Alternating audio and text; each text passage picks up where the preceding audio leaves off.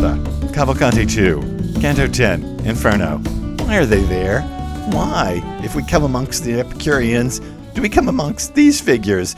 I'm going to try to answer that question in this interpolated episode of the podcast, Walking with Dante, in which I don't do a single passage, but I want to look back at where we've been in Canto 10. If you want to look back at the last few episodes, that would be great. If you want to see the passages for this, go out to my website, markscarborough.com or walkingwithdante.com and my English language translations live there, or get your own.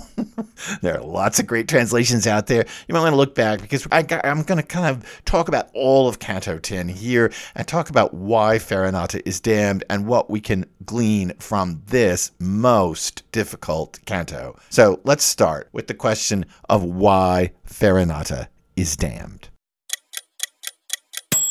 Farinata is a Ghibelline isn't that probably enough to damn him? It might be in Dante's world, given the absolute bloodthirsty hatred between Ghibellines and Guelph. But as I mentioned in a previous podcast, Dante, the poet, is at the behest of the Ghibellines in exile. So it's not exactly clear that being a Ghibelline is enough to damn you.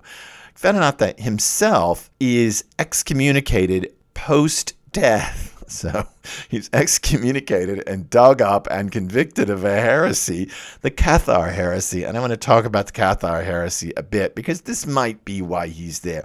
The Cathar heresy comes from a Greek word. It's C A T H A R. It comes from katharoi, which is the word for pure. And the word here is used to reflect the ascetic lifestyle of the Cathars.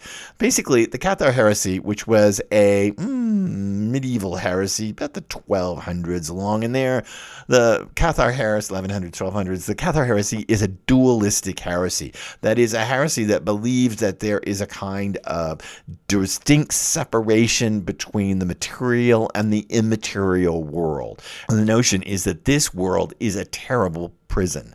That the physical world, the world you can see, the world you can sense, the world of your body, is this terrible, awful, fallen prison, and that the spiritual world is the illuminated, beautiful place. This is a heresy for several reasons. I'll talk to you about it why in a minute, but it's a heresy that has certain uh, it has certain ramifications. For example, the Cathars did not practice marriage. If this world is a terrible prison, then there is no point in getting married because there's no point in trying to prolong existence in this world. They also believe that procreation was a sin.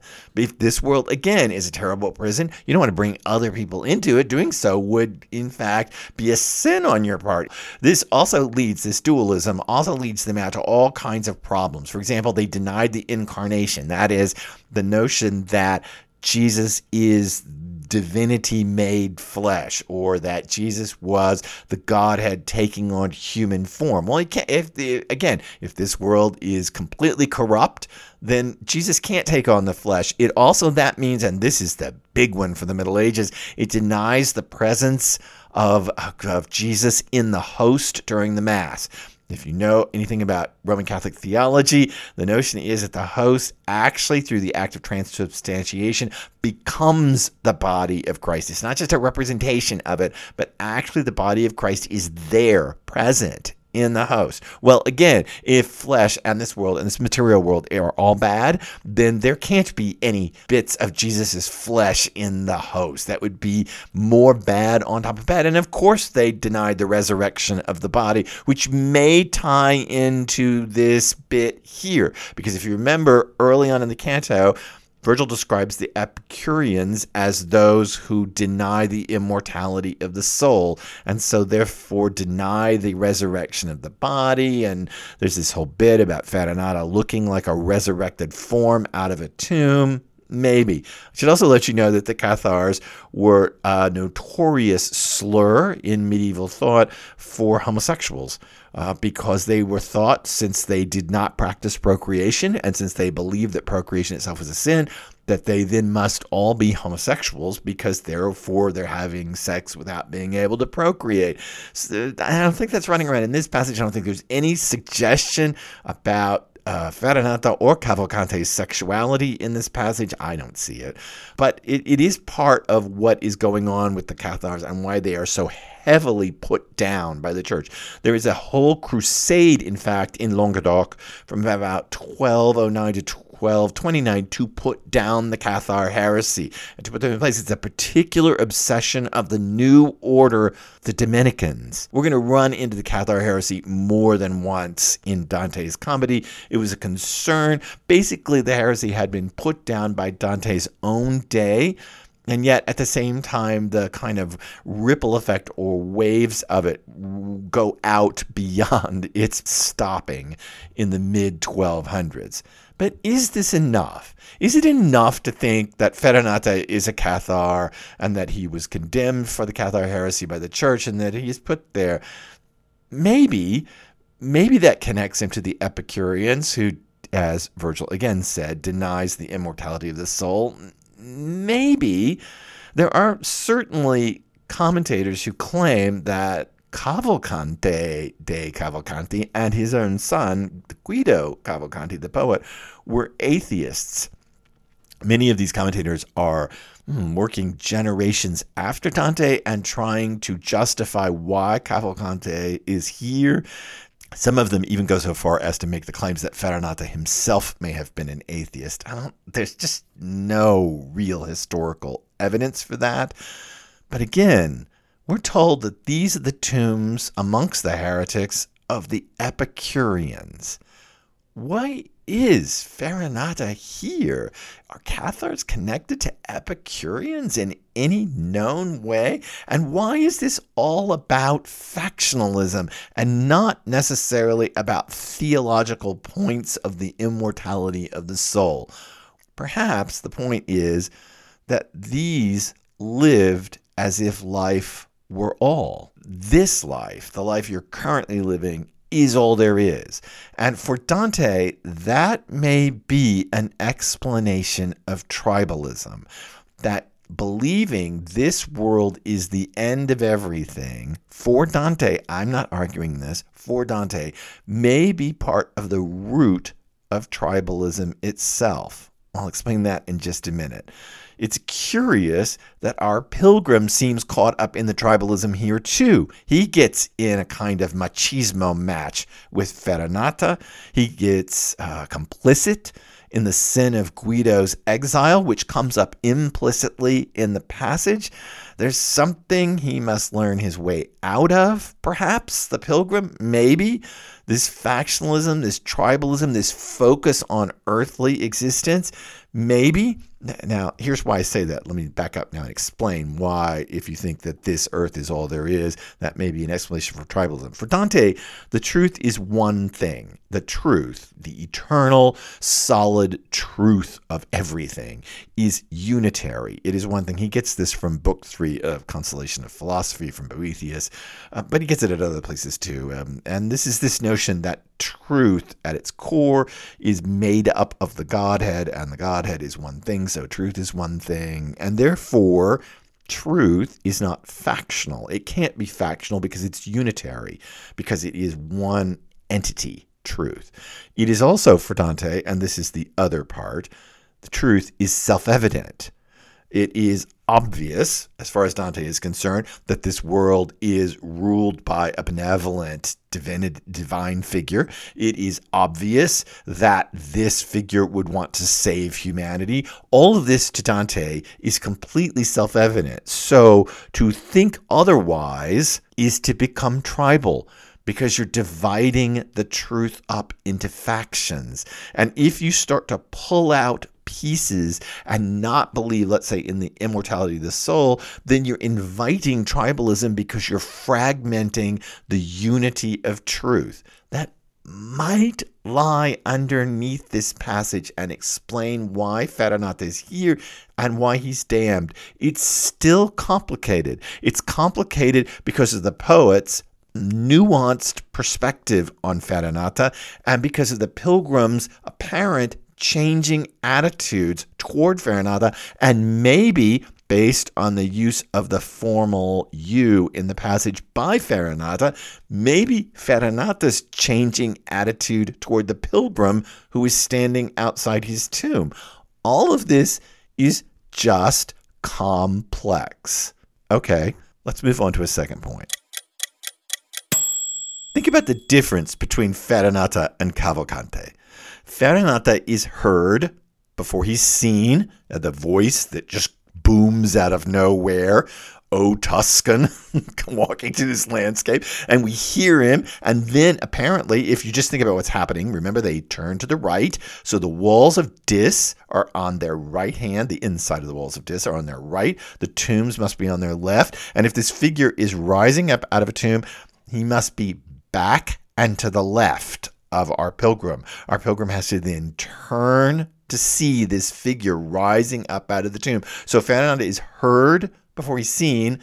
Cavalcante, who comes up in the tomb with Farinata, is seen before he's heard. His head pops up over the edge of the tomb, and then he says something. That's the first distinction between them. The second, Farinata is erect, Greco Roman, and deliberate. Cavalcante is kneeling. He does jump upright when he f- thinks that his son is dead, but he's first kneeling. Everything that Cavalcante says is reactive. It's reacting to what the pilgrim says. It's reacting to what he's heard. It's it's this constant overreaction, as opposed to Farinata's very deliberate, almost stoic presence. Farinata speaks ceremoniously. He speaks in an extraordinarily flowery Florentine. He speaks around what he's saying rather than at it. Whereas Cavalcante speaks in a much looser style, and he speaks in a much more conversational style, mm, much more haltingly. It's more the way people think. Farinata seems his speeches seem to have been written ahead of time. They're so formal and so ceremonious. Farinata also inquires of Dante's family. He has to know who were your ancestors, but Cavalcante seems to know Dante from the get go and thus says, Why is my Guido not with you? Cavalcante also seems to make a mistake. Cavalcante seems to think that Dante's journey is undertaken because Dante is so smart. Your high genius leads you. Whereas Dante has to correct him and say, No, I'm not on this journey because of my high genius. I'm being led by Virgil there's all kinds of contrast between Farinata and Cavalcante in the passage. It's important to see them because it's important to see how the passage is structured. And that's my third point. This passage, the entire Canto 10, is set up as a chiasmus. We've we've talked about this before, but let me remind you: a chiasmus is a reference to the Greek letter chi or an X, and Mm, I always have to say this when I taught when I taught back in university days, back when I was a university professor, and I taught something about, I remember this so well. It had nothing, we were not on Dante. We were actually on an Emily Dickinson poem, and I was talking about the chiasmus structure, and I drew it on the board. And I can remember the student. I can see him sitting there saying, Well, that's not an X, that's a V. Yes, exactly. it's named for the Greek letter chi, but don't think about an X. Think about a V. Think about a V that goes down one side and then up another, a capital V. So this is the way the passage works. Dante, if you remember, is withholding something from Virgil. Virgil says, You're going to know what you want to know, and you're also going to know what you're withholding from me.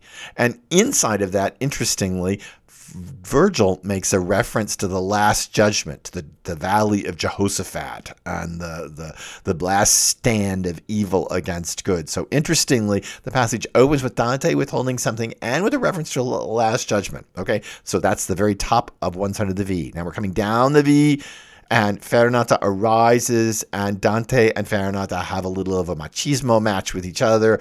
They get into a little bit of a squabble. And then Cavalcante arises and puts his head up over the tomb. Cavalcante is the bottom of our V. He is the fulcrum on which the passage is built. It may seem like Farinata is the most important person in this canto, but just from the chiasmus structure, he's not.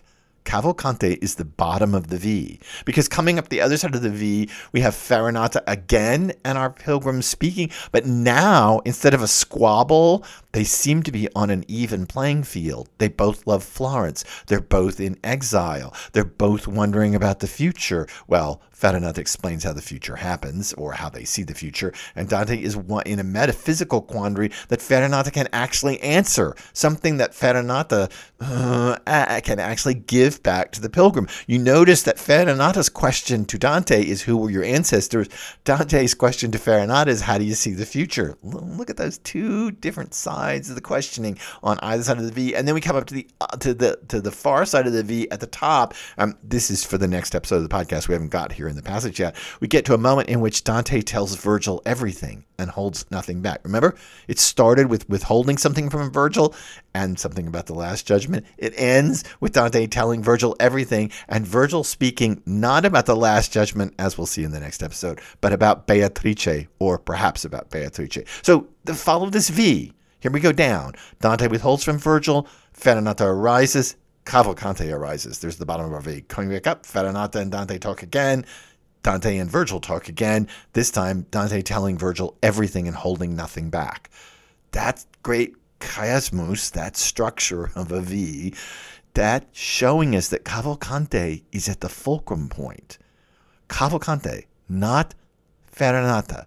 There is something about Cavalcante that holds the key to this passage. Is it that it is a scene of misinterpretation. The Cavalcante doesn't get the tense of that verb right, ebbe, and he misinterprets it. And so the whole passage turns on questions of interpretation and misinterpretation. Notice also that Cavalcante is quick. He jumps to conclusions before he knows everything.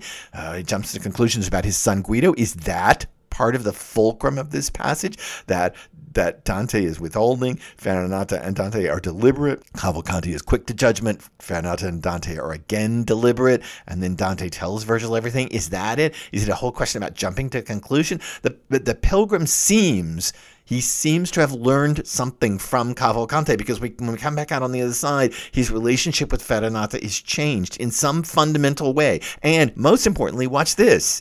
The pilgrim has learned something without Virgil. Virgil has been standing over there some ways off the entire time. So Virgil is not part of what the pilgrim learns in this passage. And that's intriguing because, as I've told you a thousand times, we've passed beyond the walls of Dis. We've passed out of a Virgilian landscape. And for the first time, Virgil truly is just off to the side. He's over there. And the pilgrim is learning something on his own. That also seems very important to this passage. And it seems like, based on the structure, the chiasmus structure of the passage, the pilgrim is learning it from Cavalcante. So while we all may, me too, me, me most of all, may focus on Farinata, I think it's Cavalcante that is the center.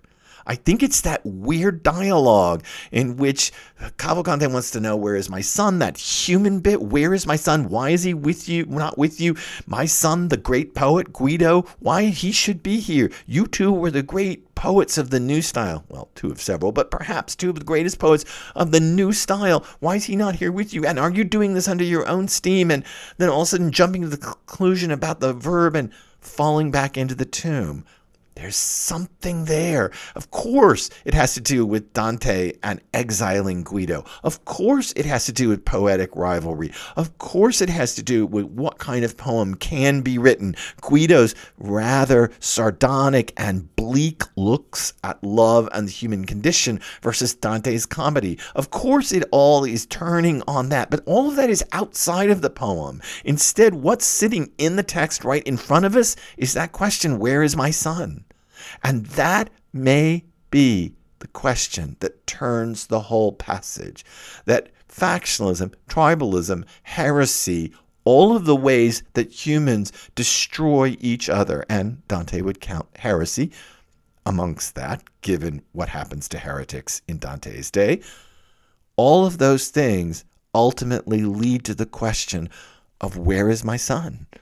They destroy people and they destroy people's families and they destroy familial relationships. And maybe where is my son is the very turn of the entire canto itself. Okay, fourth point.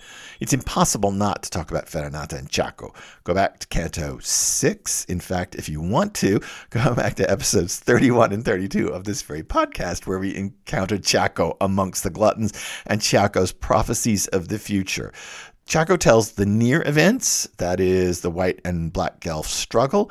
In that, Dante basically says the ubi sunt, and he says, Where are certain people? He asks Ciacco. And the first person in Dante's list of where are certain people is Farinata. And now we've met him. Here he is. And when we come out of that bit with Ciacco telling the near events of the future, the black and white Guelphs, Virgil at the end of that passage tells the far future. Dante asks a question, remember, about whether the pain of the damned will increase after the last judgment. And Virgil says, go back to Aristotle. You know that anything that approaches its perfection feels everything more fully, more directly. So, of course, there'll be more pain after the last judgment. So, Virgil goes out to the last judgment. In this passage, it is Farinata who goes out to the last judgment when the doors of the future are shut. And here, Farinata tells the next bit of the story. Okay, Ciacco tells about white and black Guelph struggle, but Farinata's mention of the future is much more personal. This is the first mention of Dante's exile in the poem. And this mention of exile, that you will feel the pain, it's an art you will learn or not learn within just, what is it, 50 moons. You're going to learn this art of exile itself. This also seems part of the change in the pilgrim. Is exile and the threat of exile and the truth of exile actually part of what changes? our pilgrim on the other side of that V or X in the chiasmus structure toward Farinata, because it is Farinata who drops it first in the poem, not Ciacco. This is the second Florentine prophecy, and it is distinctly personal. You are going into exile, not so and so will do such and such, and Florence will be so and so, and led by so and so, and not so much. It's personal, directed, straight at the pilgrim. You're going into exile. Surely that is part of the grand shift that goes on here. And bringing up your going into exile, as Farinata does, comes after Cavalcante. So Cavalcante arises, the father of the poet that Dante himself has exiled.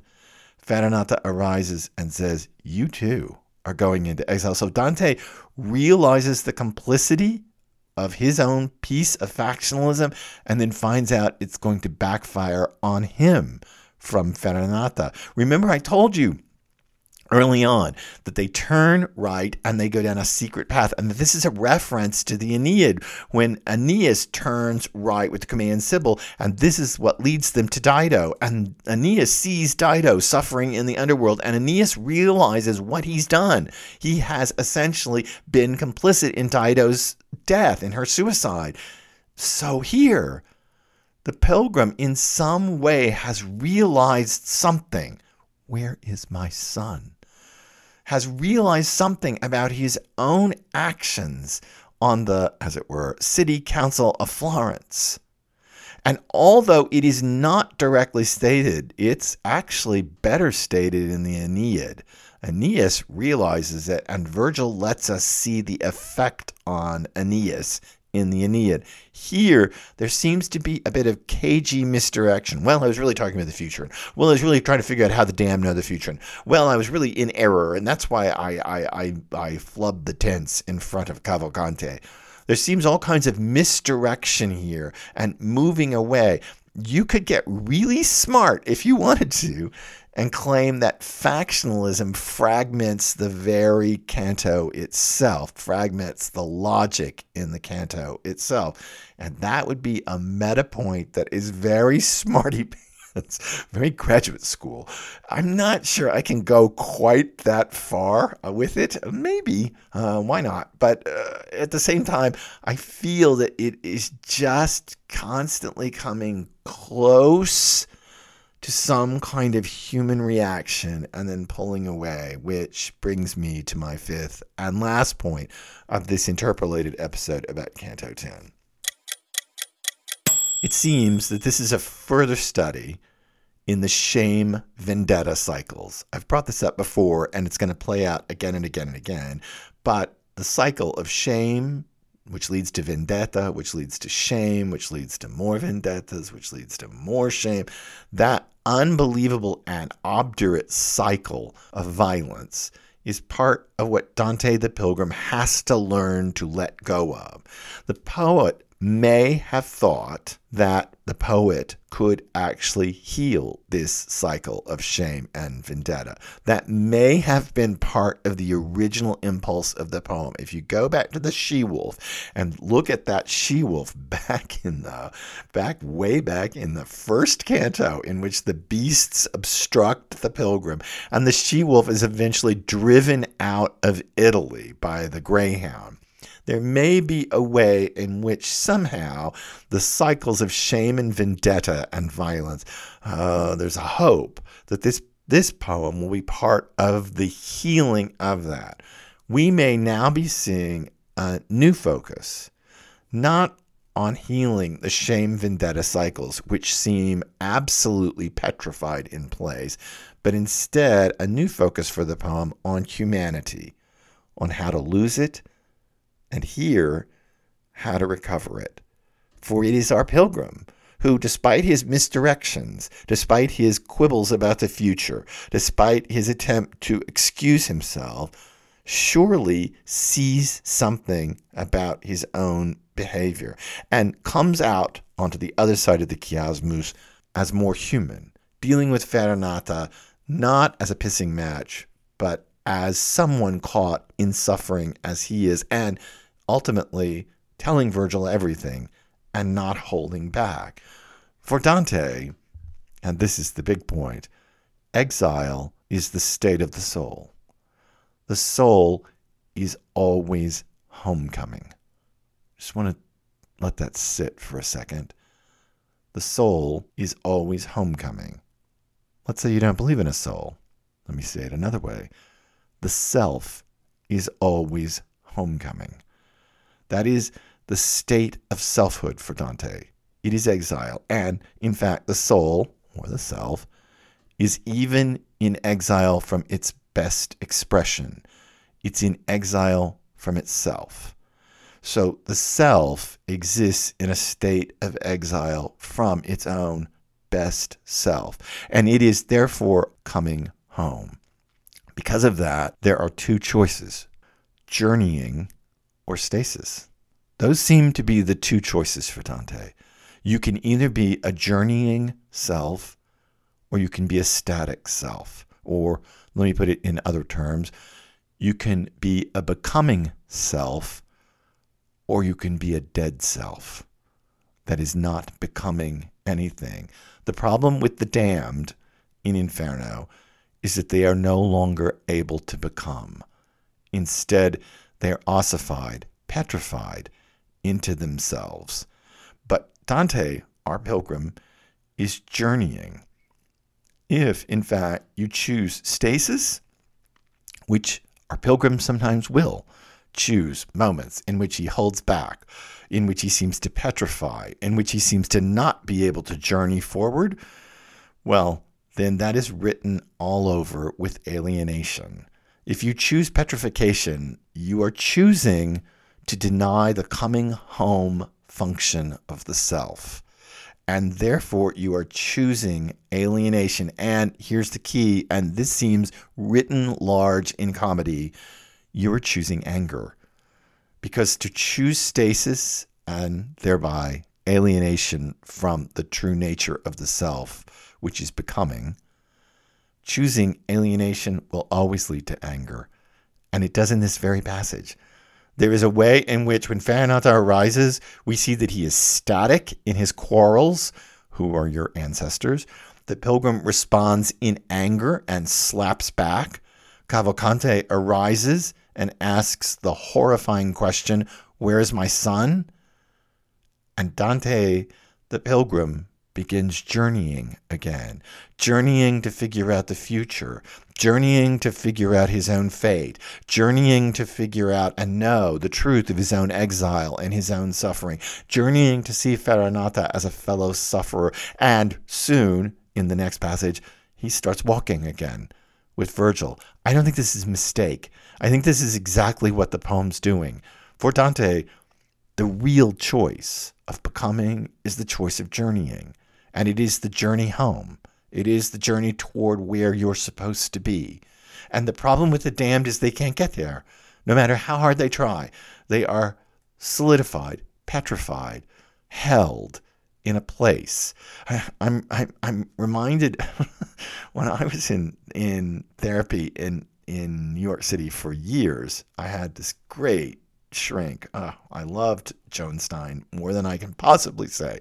And Joan always told me, I was early in my relationship with Bruce, and she always told me, don't become like many couples, which are like two pieces of furniture that have been in the same room a very long time. And the only way you know they're together is they have collected the same amount of dust.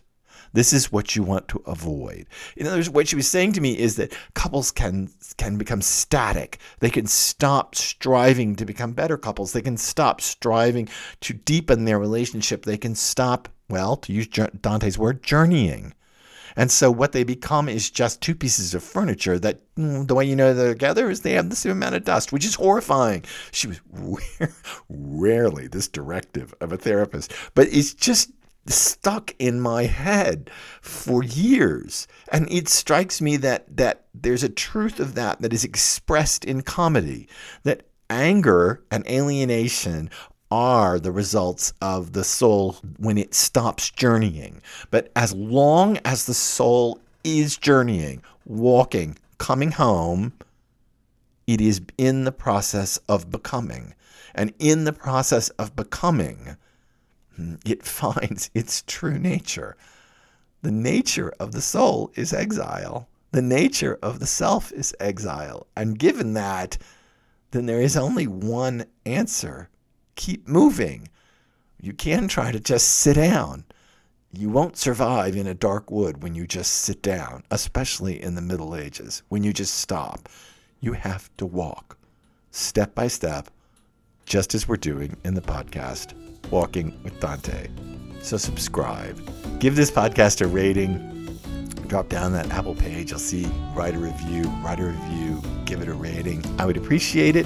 Subscribe and come back because we're going to be at the top of the Chiasmus or the V, as my student so accurately said, next time when Dante tells Virgil everything in the podcast Walking with Dante.